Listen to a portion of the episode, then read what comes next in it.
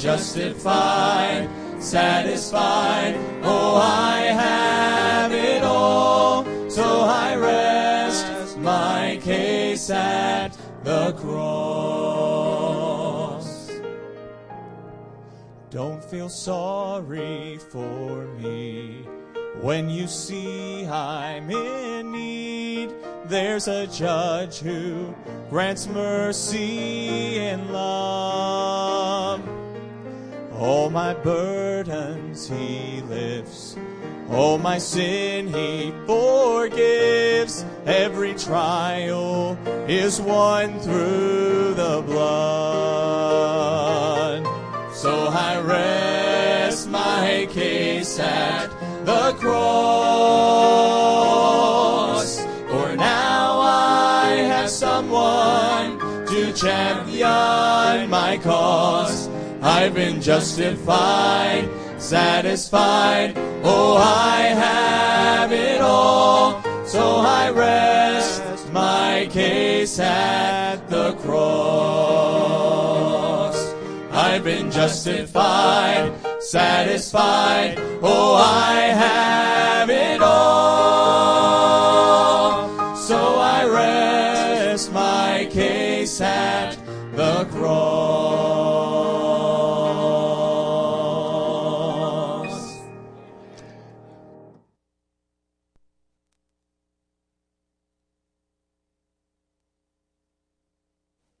Appreciate that.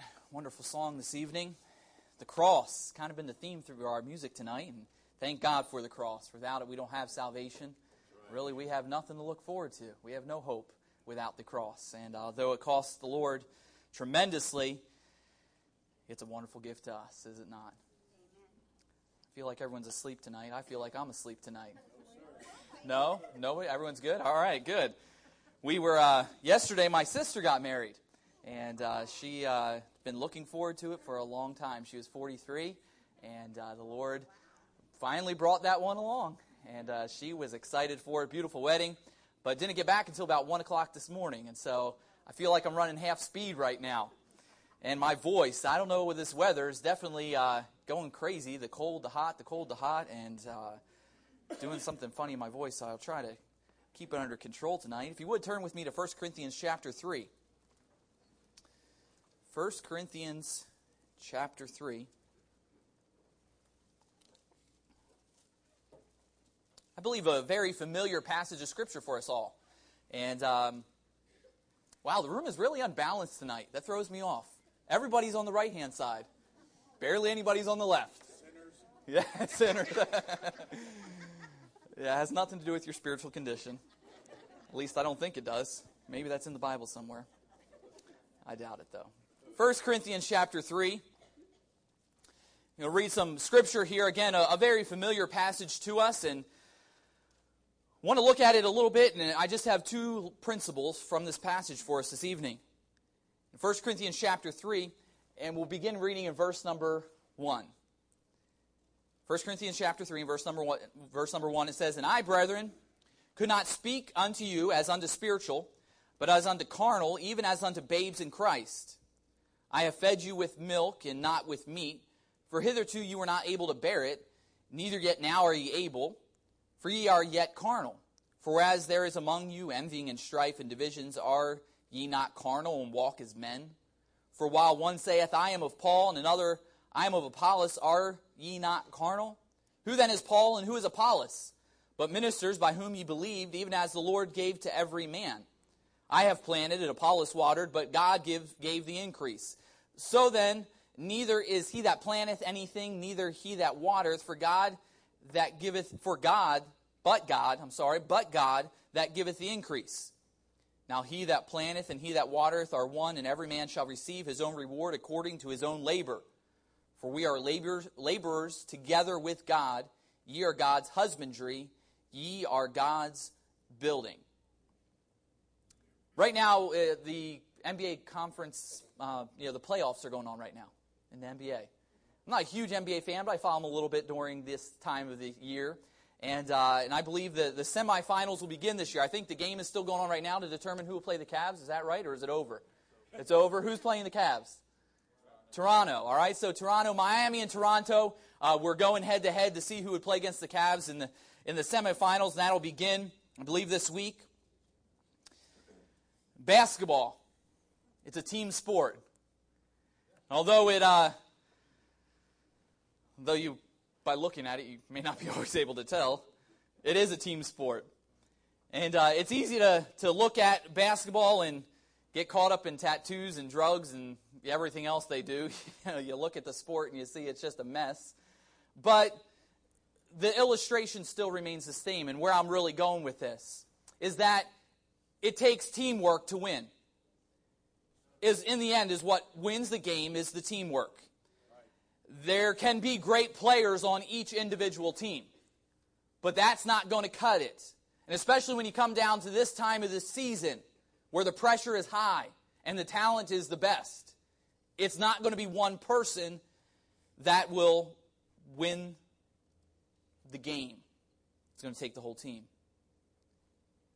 Really, even though, well, the greatest athletes of all time, they are considered the greatest for the most part because of the championships that they've won. They're not considered the greatest because of their individual talents necessarily, but because of the championships they won. There's the argument of MJ versus LeBron. Who's the greatest? And in the end, you can go back and forth, back and forth, back and forth, but who's got the more rings? In the end, that what people will fall back on. He is the greatest because of the championships that have, he's won, because of the team that he was surrounded with. Similarly, in the church today, it takes teamwork. Not any one individual will be the cause of great victory. It takes the collective group.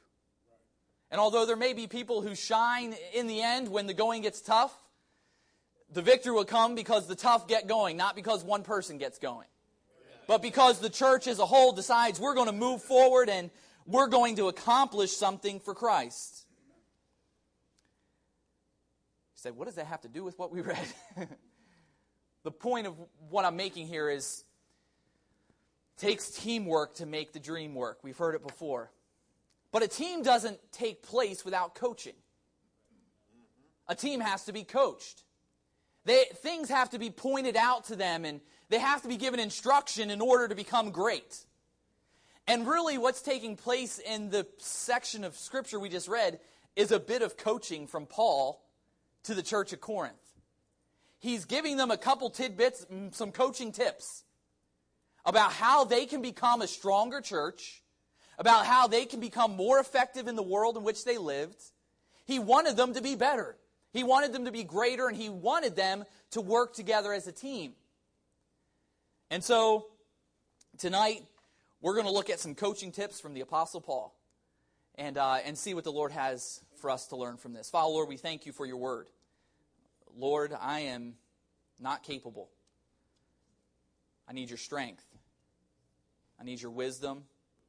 I need you to help me. Lord, you've given me some thoughts here from your word, and I ask, Lord, that I would be able to deliver these thoughts to your people this evening. Lord, I pray that we would have ears to hear, that we would listen to what you have for us individually and make application in our lives. In Jesus' name I ask it. Amen. The first coaching tip, and I've only got two, is this the church of Corinth needed to recognize their faulty perspective. Look with me again, if you would, in chapter 3 and verse number 1. It says, And I, brethren, could not speak unto you as unto spiritual, but as unto carnal, even as unto babes in Christ. I have fed you with milk and not with meat, for hitherto you were not able to bear it, neither yet now are ye able. Paul says here, I have fed you with milk. I fed you with milk. Paul's referring to his first trip to Corinth. Paul, uh, Paul is going back to another time, another conversation that he had with them. He said, At another point in our, our uh, interaction in the past, I fed you before. And when I fed you, I fed you with milk. The milk which Paul is referring to is in 1 Corinthians chapter 2. And look there if you would. 1 Corinthians chapter 2 in verse number 1. 1 Corinthians chapter 2 and verse number 1. And it says there, And I, brethren, when I came to you, came not with excellency of speech or of wisdom, declaring unto you the testimony of God, for I determined not to know anything among you save Jesus Christ and him crucified. And I was, you, I was with you in weakness and in fear and in much, much trembling. And my speech and my preaching was not with enticing words of man's wisdom, but in the demonstration of the Spirit and of power. The first time that Paul went to the church of Corinth, they were new Christians. They were babies in Christ. Contrary to what we often understand, uh, Paul is not talking here in chapter 3 to babies as in they have just gotten saved. It's been years now. For what I can see, maybe five or six years since he started this ministry in Corinth. And so he's not just speaking to babes as though they've just gotten saved. He's speaking to them uh, because they haven't grown. Uh, now, follow along with me. He said, The first time I came to you, I gave you milk. And the milk that we see, this, that we see here is this I determined not to know anything among you save Jesus Christ and Him crucified. He said, The first time I came to you, I wanted to introduce to you the power of the gospel and how you could use the gospel to affect the world that you lived in. He said everything about, now remember, he, the, the church there, they were saved already. Then he was feeding the milk. And the milk he was feeding them was for them to understand the power of the gospel. The power of the gospel. This is important. We got to follow along.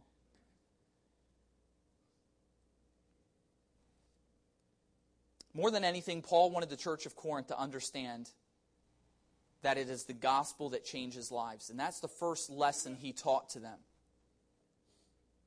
So he gave them milk. Is there any better place to start with a Christian? A new believer?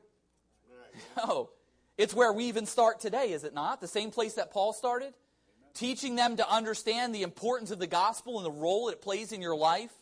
How important it is for us to understand the power that is in the gospel. And how we need to utilize the gospel. So he continues on.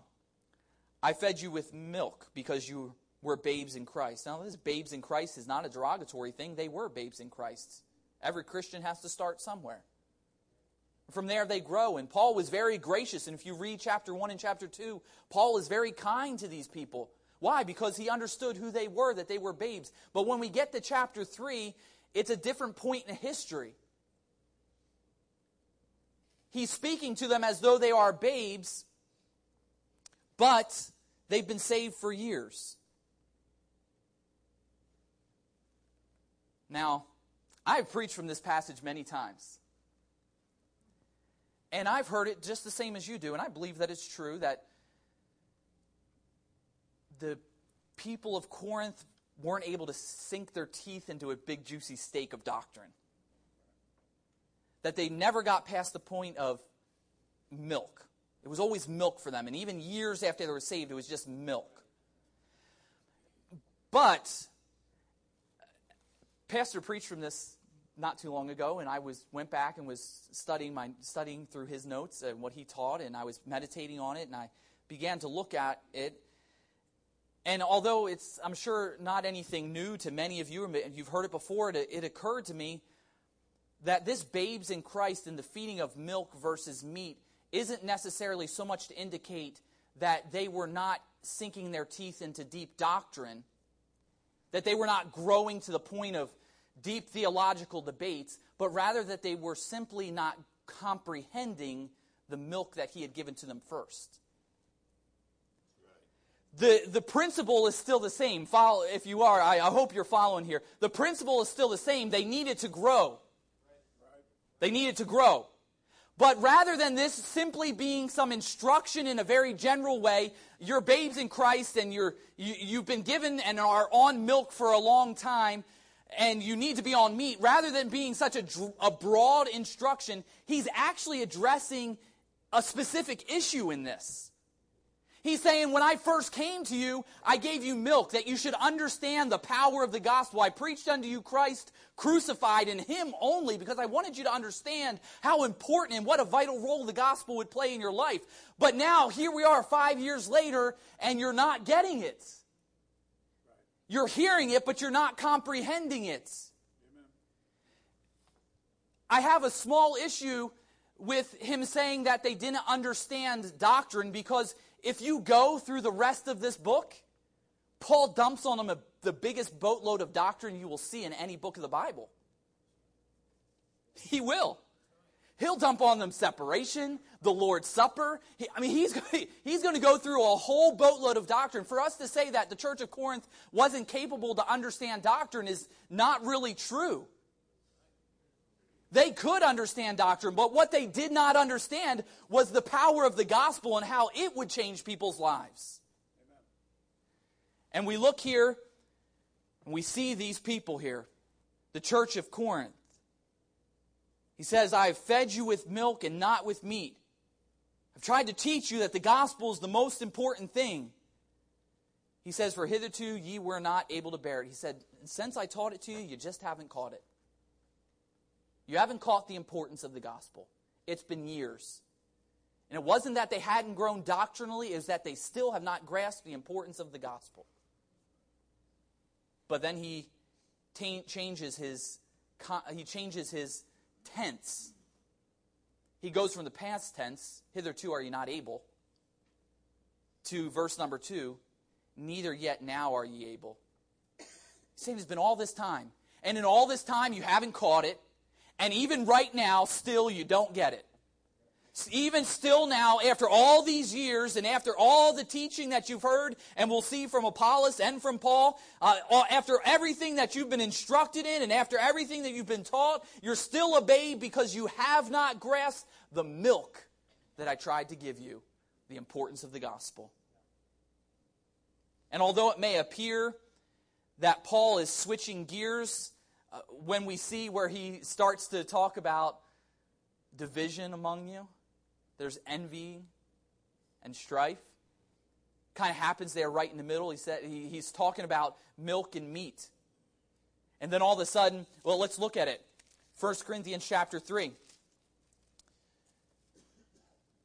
Verse number 3, he says, For you're yet carnal. For whereas there is among you envying and strife and division, are ye not carnal and walk as men? For while one saith Paul and another I am of Apollos, are ye not carnal? It seems as though Paul kind of switched gears. He went from milk and meat, and you're not getting it, to now here's Paul and Apollos. But really, what Paul is doing is he's emphasizing that the milk wasn't grasped by saying, here's the proof, here's the evidence that you haven't got the importance of the gospel, that you haven't learned from the milk. Here it is right here. You're fighting over Paul and Apollos. You're fighting over who your favorite teacher is, who your favorite preacher is. You still don't understand the importance of the gospel. All you're focused on is the figurehead. The one that's standing before you, the person who's there to preach to you. You're placing more importance on the people who will teach you these great doctrines than you are on the gospel of your salvation. There's a principle here for all of us to learn. If you boiled this milk down, what Paul was what Paul is trying to teach them, I believe he's saying in a way, knowledge is valuable, but obedience is far more important.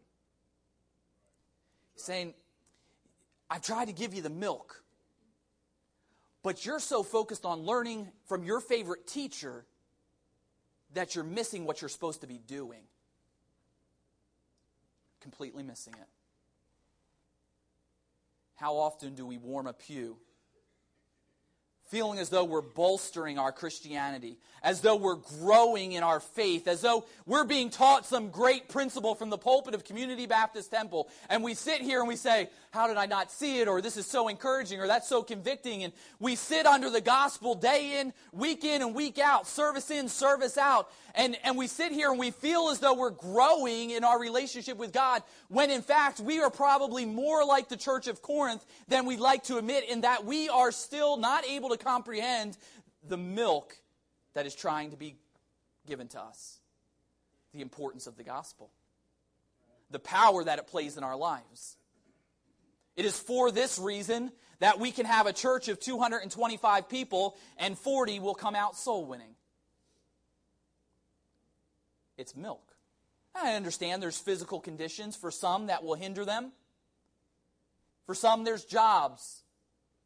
I understand that there are some legitimate things that will hinder you from being a part of an organized soul winning ministry. And there are some in this room, couple, that will take time and go even though their schedule doesn't allow for them to be here during an organized time. But the truth of the matter, really, for the most part, is this we don't understand the importance of the gospel.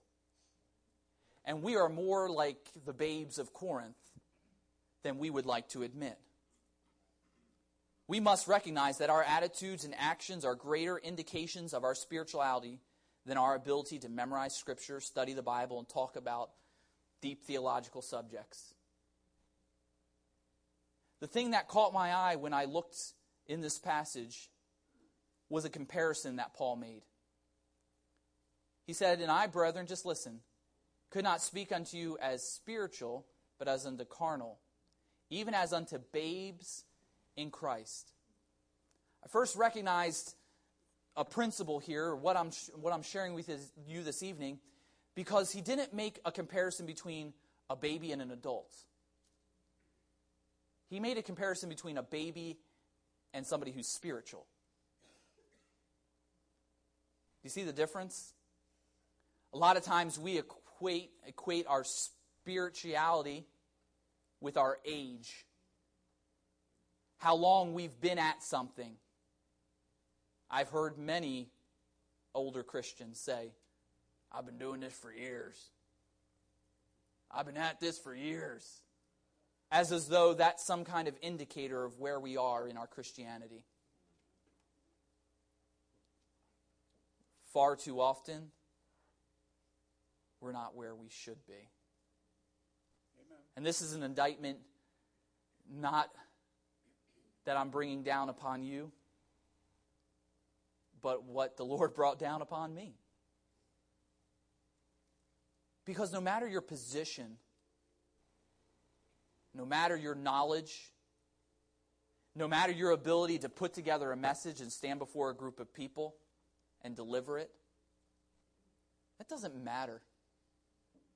It is nothing. And for me to stand before you and to preach a message, there are many unsaved people that could do this. People who could care less about God and eternity that could do this.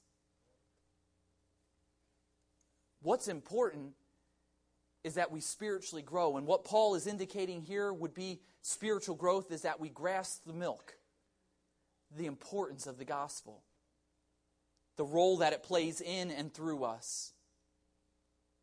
Rather than growing spiritually, the church of Corinth was stuck in their fleshly quarrels.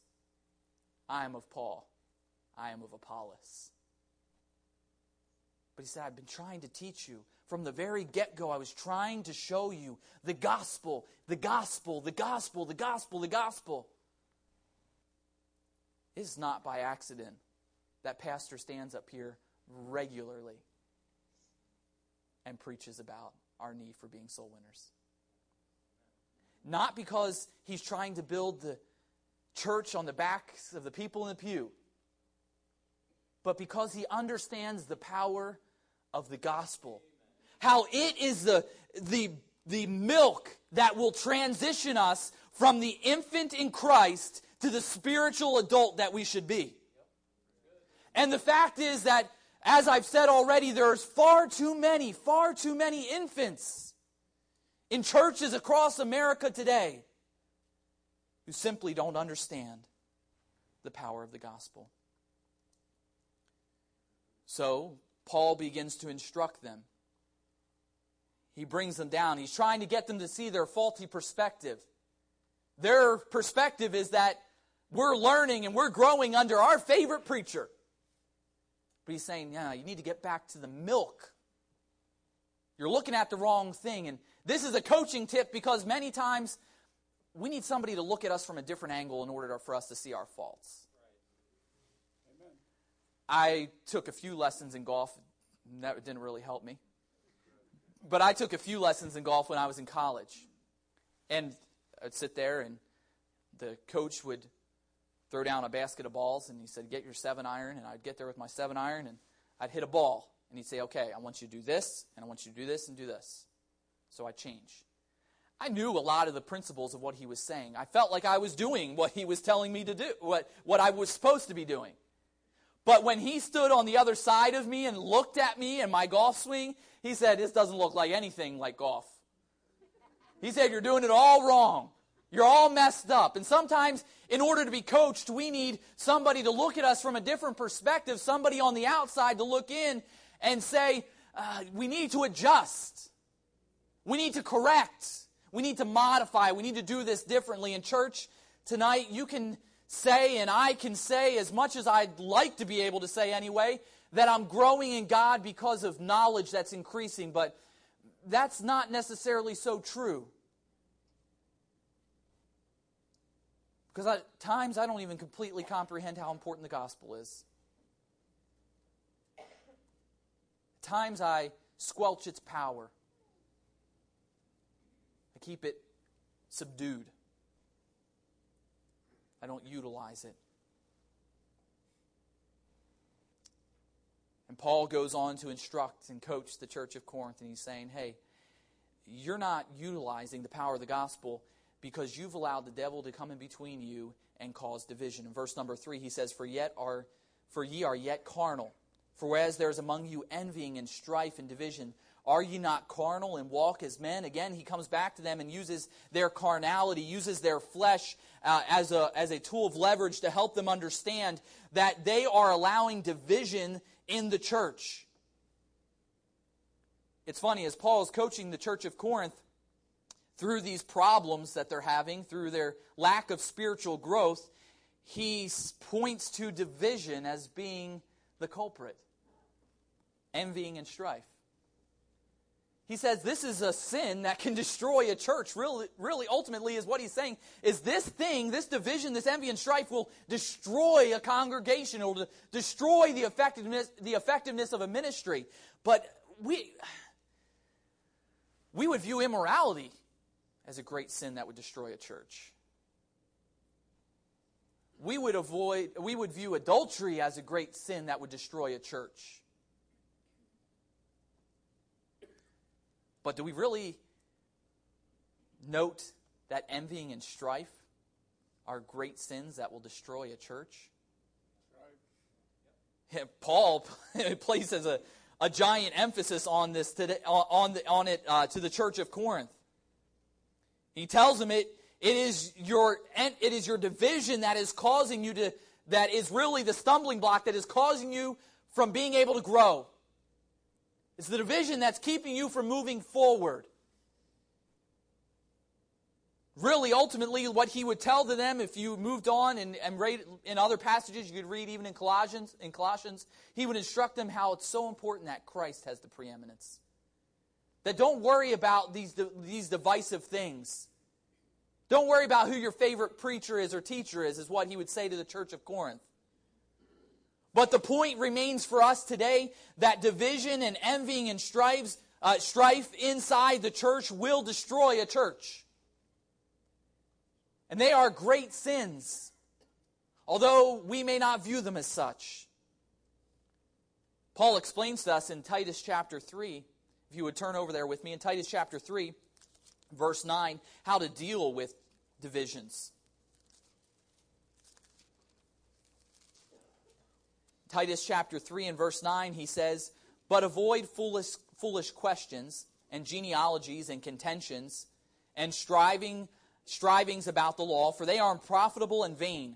A man that is an heretic after the first and second admonition reject, knowing that he is such is subverted and sinneth, being content, condemned of himself. He's saying, hey, if, if there's some people in your church that have some foolish questions, that they're just always questioning leadership. There's no doctrine behind it, or there's no uh, true biblical base. They just have foolish questions, or, or they're questioning genealogies. They're, they're, they're causing contentions and strivings about what's technically right or technically wrong. Again, there's no substance to them. These are just people causing division. He's saying they are unprofitable and vain. Saying that if there's such a person in your congregation, that they're a heretic after the, the, the first and second admonition, uh, reject. He said, if you got some divisions among you, you need to reject the division.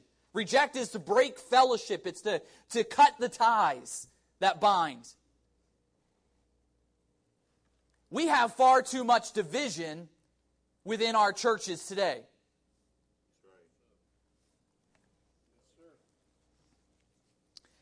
We may not view it as such, but there's a lot of division.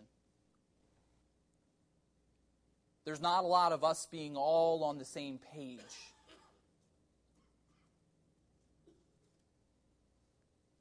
The things that are emphasized in Scripture as being important is not a unilateral thing amongst all the Christians in this, in this church or most churches we tolerate a lot of division, far too much. And you know what it causes in a church? Not necessarily a split, not necessarily firing of staff or the, the firing of good pastor, pastors. You know what it happens in the church when we allow division and too much of it to creep in? The effectiveness of its soul winning the effectiveness of its reaching out with the gospel. And here's what Paul is saying He's saying, You've allowed the division of who you like most to hinder you from the gospel. And, and I think there's a lot of that in here today, in our churches today. Because if, in all honesty, we were to poll the crowd, even the crowd that's here tonight, the choir, if you will, we could all place emphasis on different things and why we weren't or didn't or don't share the gospel.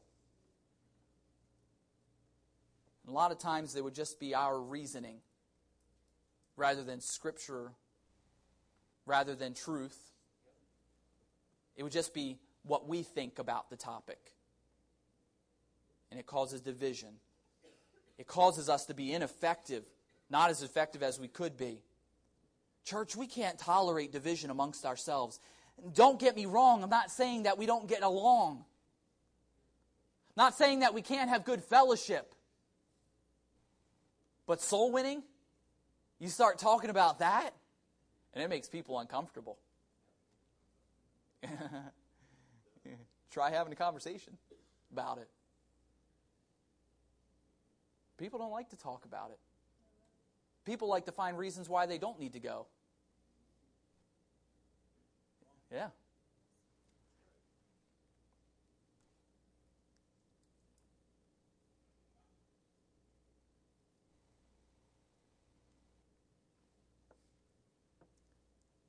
Does it bother us? Let me pause for a moment here for my message. You may not agree with what I'm saying, what I believe the Bible is teaching us. Let's get down to some nitty gritty. Right here, our church, our church body. Let's not. Um, a lot of times I use generalities and I say in churches today and across our nation, let's just deal with this body that's here right now. Let's look at the importance of the gospel to us now. The division that we might have in our congregation anytime that I'm given the opportunity to preach while our pastor's away, you'll hear me talk about things that pastor finds important. You know why? Because I want to be another voice. I believe what pastor's teaching, what the Word of God teaches, pastor's giving to us. But I want to be another voice reiterating it because I want to try in any way possible possible to bring unity to a church. And I'm not again, I'm not saying that there's a giant rift be, down the middle of Community Baptist Temple. It's not what I'm saying. What I am saying is there's some people on the outskirts. Maybe some of those people aren't even here tonight to hear this message. But we need to get on the same page. We need to not allow division to, to cause us to be ineffective in the, the world in which we live today. And hey, face the facts. The, the people that need to hear this aren't always going to be here during a service. You know what that means? That we as believers need to reach out and encourage and exhort these other believers, these other Christians that aren't here to hear a message like this. And we need to say, hey, why don't you come out? Why don't you be a part? Let's get on the same page. Let's be on the same team. Let's get out there and win some souls. Let's make a priority of the gospel. Let's get past just being uh, milk drinkers and let's get on to some meat here. Let's find priority in what the gospel is and let's find the power of what the gospel is and let's utilize it as a church to make an impact and a change in the world in which we live. We have great opportunity. We have a, a, a pastor that through the through wisdom and the guidance of the Holy Spirit is taking us down a path where we'll be able to be in a new property soon with relatively a small amount of debt to what we have and we'll have great opportunity to get our ministry in one place and to reach our city like we've never had opportunity before. But I'll tell you right now, that church building up there, it will fall flat on its face unless we as the congregation, unless we as the church, unless we as the people of Community Baptist Temple get on the same page and say, yes, yes, yes, yes, yes, yes, yes. We're going to get past some milk here. We're going to get onto some meat. We're going to see the importance and we're going to reach out with the power of the gospel and we're going to see lives changed. Not because we listen to our preacher and he gives us all of this phenomenal preaching. Not because we're so deep in our theological studies or our devotions. No, none of it matters as far as the, the scheme of what we're talking about tonight. What matters is that we understand the power of the gospel. And you will have a hard time convincing me that we believe the power of the gospel and how it changes lives, but that we lock it up.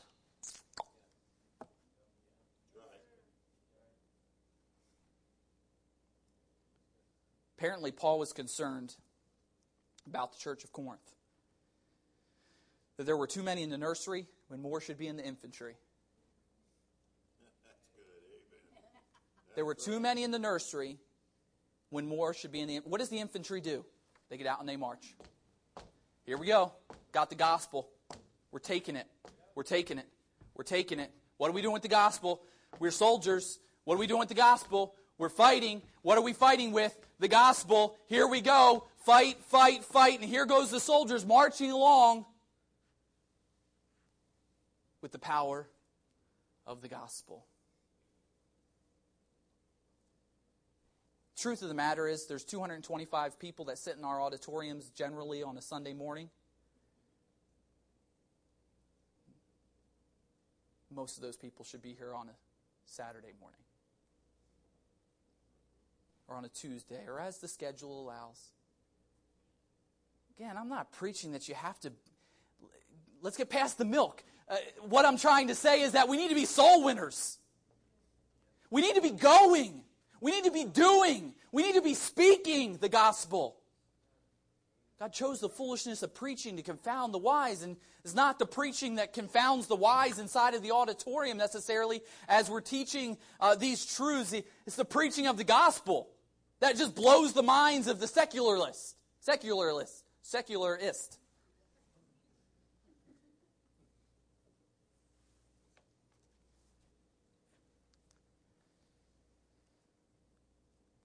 Sadly. Many will take a message like this and not be willing to put themselves in the position of the babe. Again, because we view ourselves more mature in our spirituality because of our understanding of certain concepts. But yet we don't grasp this milk topic. And folks, I know that I yell a lot when I preach, and that may turn you off. At least you're not sleeping on me. I know I get excited. I foam at the mouth. I'm doing it right now. And there may be something in the way that I present a thought that you just don't like. Not Paul, I'm not Apollos. But I want you to grasp what's being taught. Maturity and spirituality are built upon our understanding of the power of the gospel. And we get nowhere without it. Amen. We cannot mature to the spiritual state we should be in when, after 10 years of salvation, 20 years of salvation, 30 years of salvation, we still refuse to open our mouths and share the gospel. And on the rare occasion that God drops the fish on our laps with its mouth open, starving to death, we might share the gospel. But we will never go out with a hook into a pond of fish that don't want anything to do with food and try to catch one. So Paul's trying to coach the congregation.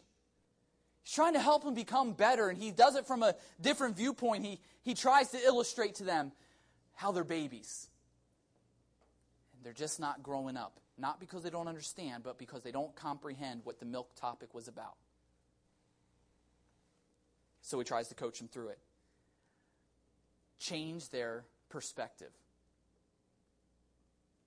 We need to do some changing of our perspective of where we actually are spiritually. And we need to do it based upon the coaching that Paul was given to the church of Corinth. The second coaching tip that he gives to Corinth is remember your role in God's work. Now, may sound like the first thing, but it's different. In 2 Corinthians, I'm sorry, in 1 Corinthians chapter 3, go back to there if you would. I think most of you are in Titus. Uh, 1 Corinthians chapter 3.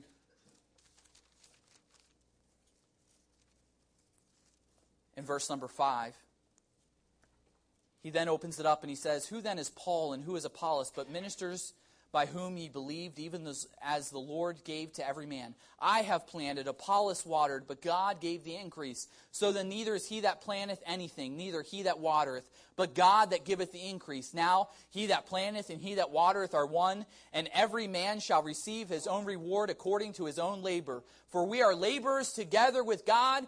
Ye are God's husbandry, ye are God's building he reminds the church again, first trying to teach them to understand that they need to get past that milk. They need to understand the power of the gospel, that that's where true spiritual growth will come from. But then he goes and he starts to correct them in this idea of their preacher worship, if you will. And the way that Paul does this is not by necessarily getting at them and saying, you, you morons, why are you worshiping a man? You know what he does? He steps up to the plate and he says, I am nobody.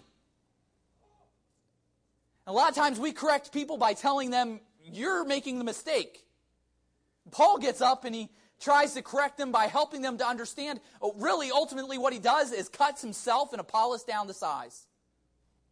He says, I want you to change, I want you to change, and I want you to understand uh, what our roles are, what our roles are in God. Paul says, Who is Apollos? Who is Paul? Why are you talking about these two men? They are nobody. They are nothing. I believe we tonight would do well to take this tip from Paul and remember our role in God's work. Yes, Who are we? We are nobodies. Far too often we want to be somebodies, and because we want to be somebodies, it, keep, it keeps us from fulfilling our roles in the work of God.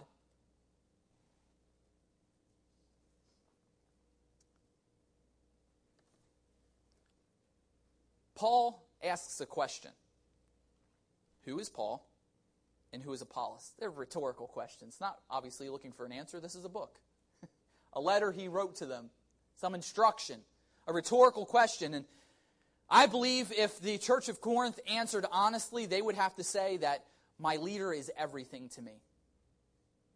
Because they were going after Paul and they were going after Apollos. That was it. That was that. That was all to them.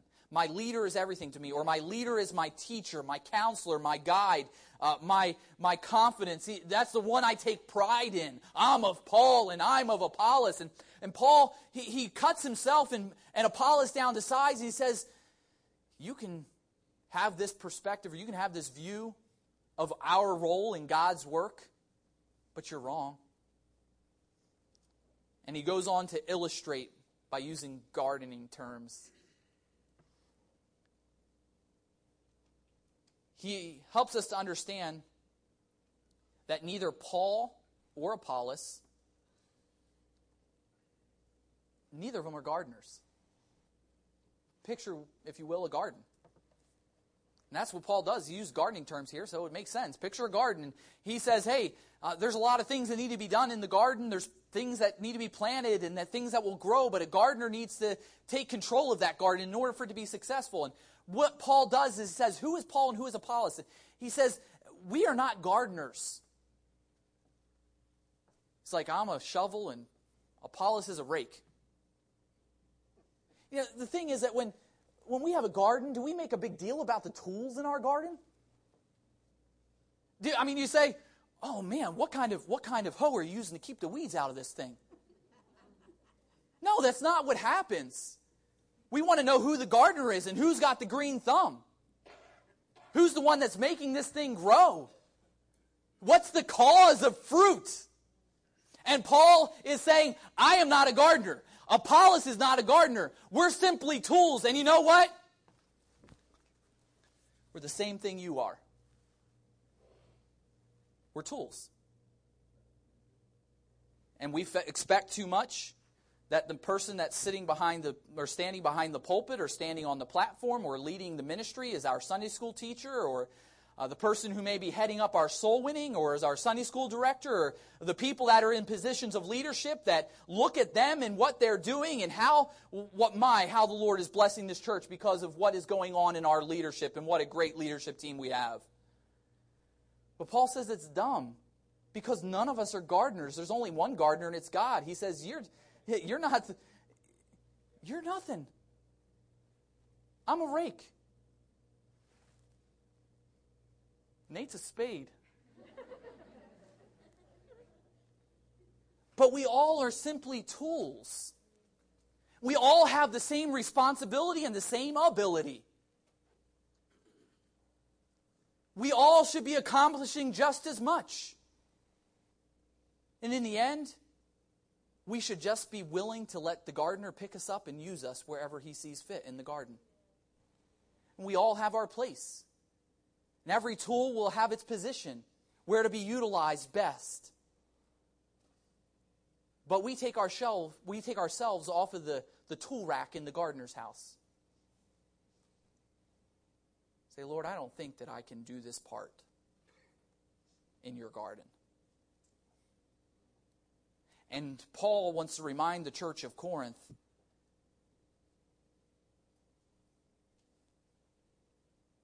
There's no big shots. There's no heroes. There's no person or position that should be adored like a God. There's no one to be worshiped. There are no masters to blindly follow. We are simply servants of God.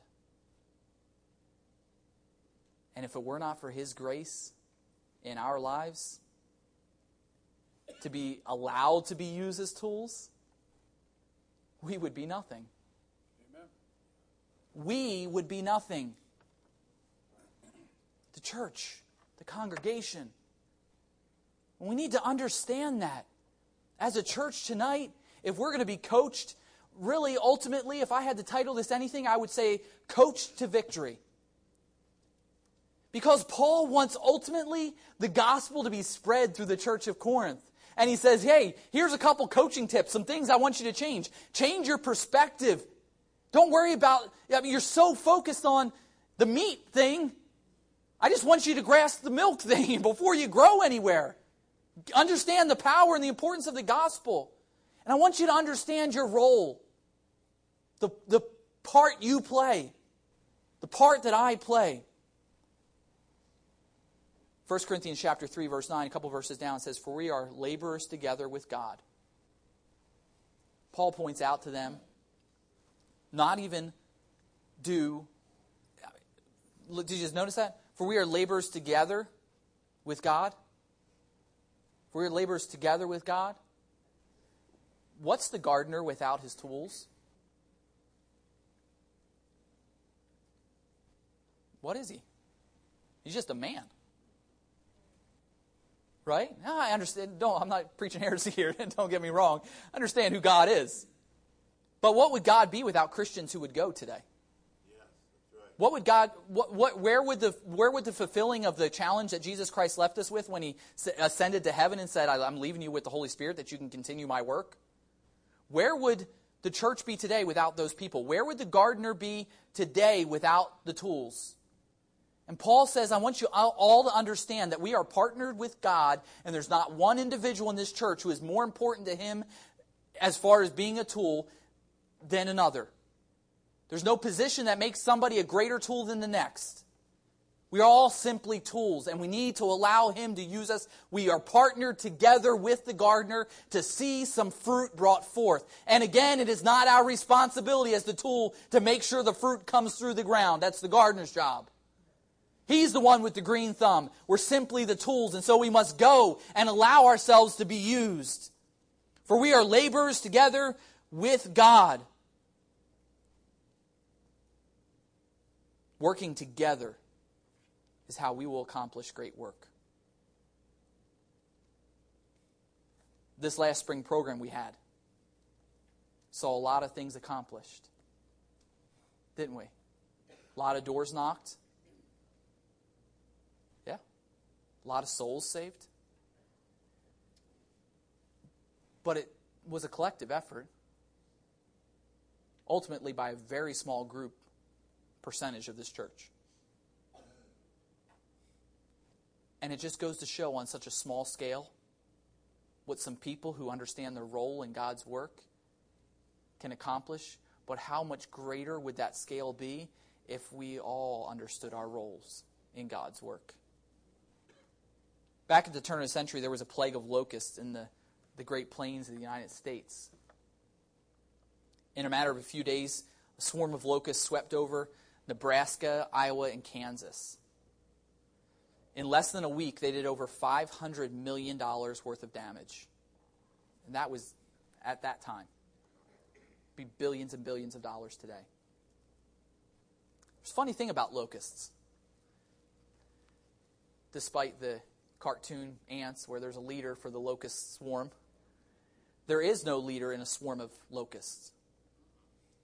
There's no head. There's no head honcho. A swarm of locusts can cause so much damage because instinctively in who they are, they want to swarm together.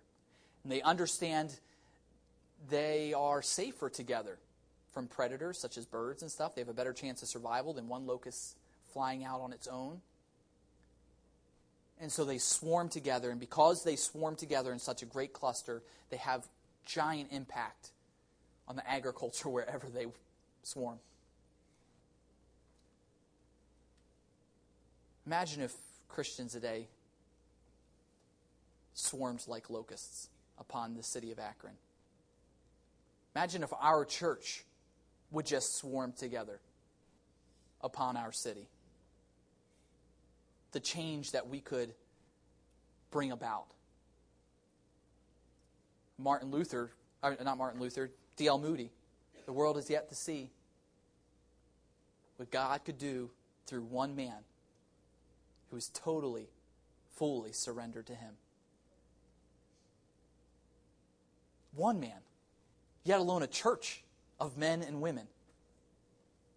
A group of people who understood what their role in God's work was what we could accomplish. But as quickly as I'll end this message, the coaching tips that Paul gave to Corinth and the instruction that we're receiving tonight,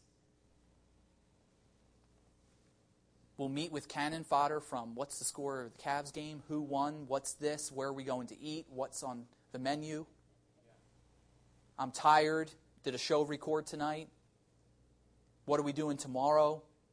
What's the weather? Here's an issue. This is the problem. I got work tomorrow. And once again, we'll assemble on Wednesday night and hear a message from God's Word. And we'll know that we should do something with it. We'll feel the pangs of conviction and be inspired because we could do so much if we would all just get together and make it happen. For some in this room, this message will go absolutely nowhere, make no change, or have an impact. For some, the impact will last a week, maybe to next soul winning time. We'll be encouraged to make it happen. We've get we'll sit down with our spouses and honey, we just got to do. I got to do something. So inspired. I got to do something about this. The Lord spoke to me tonight. I got to do something. But then a month from now, or maybe it'll last all winter, and then the cold months will come, and we'll be back to ground zero. We need to invoke a change individually in our lives. We need to bring about a change in our community that won't come unless we start changing ourselves. Unless we take some coaching tips from the Apostle Paul. Change your faulty perspective all of the good talk and where you think you are because of the years you've been saved means nothing if you don't understand the power of the gospel and are not willing to do something with it. Secondly, we need to make sure that we remember our role in God's work, that we are nobodies, we simply need to be surrendered. We have training to try to equip and encourage people to come out. Soul winning. And we want you to feel confident in going. But just because you don't feel confident in going is really ultimately not an excuse for not going. Not, not, not going out and saying, hey, at least come to my church. I, I really don't know. I know I got saved, and here's my testimony about how it happened to me. I mean, at least all believers have that going for them. Could you not use your testimony to witness? Okay, so you can't march through Romans Road, A, B, C, D, 3, follow me, whatever. But you can share what happened to you, how you've been redeemed, and how you've been saved. You can invite and you can get them in the church house. And yes, somebody who uh, may be more confident in actually pointing to a scripture verse and showing them from the Word of God can instruct them and help them. But we all have a role to play, and we just need to get doing it. Enough with the I need the time off, or this is my only day, this is my only family time, or conveniently, even to some degree, there, there is a, a, a, a, a group of people in every church, and I'm not saying just to, uh, just to not point fingers to this church, it's in every church across America who will even change their work schedules to make sure that they can't make it to soul winning times. I've met people like that who will not take their day off on a Saturday because they know that means that they should be soul winning. But the truth is, we all have these ways and of getting out of doing doing our role. The cough. Sick today. I don't think I'll be able to make it. And that's just our flesh it's the devil keeping us from being what we could be for Christ. Change your faulty perspective. Remember your role in God's work. It'll make a team out of us. A team that could accomplish great things and see great victories. And, it's, and again, it's not about the individual rings of the people in this room, it's about the championships. It's about the victories we'll see won as a group collectively the teamwork is what's going to make it happen. Let's bow in prayer. Follow, Lord,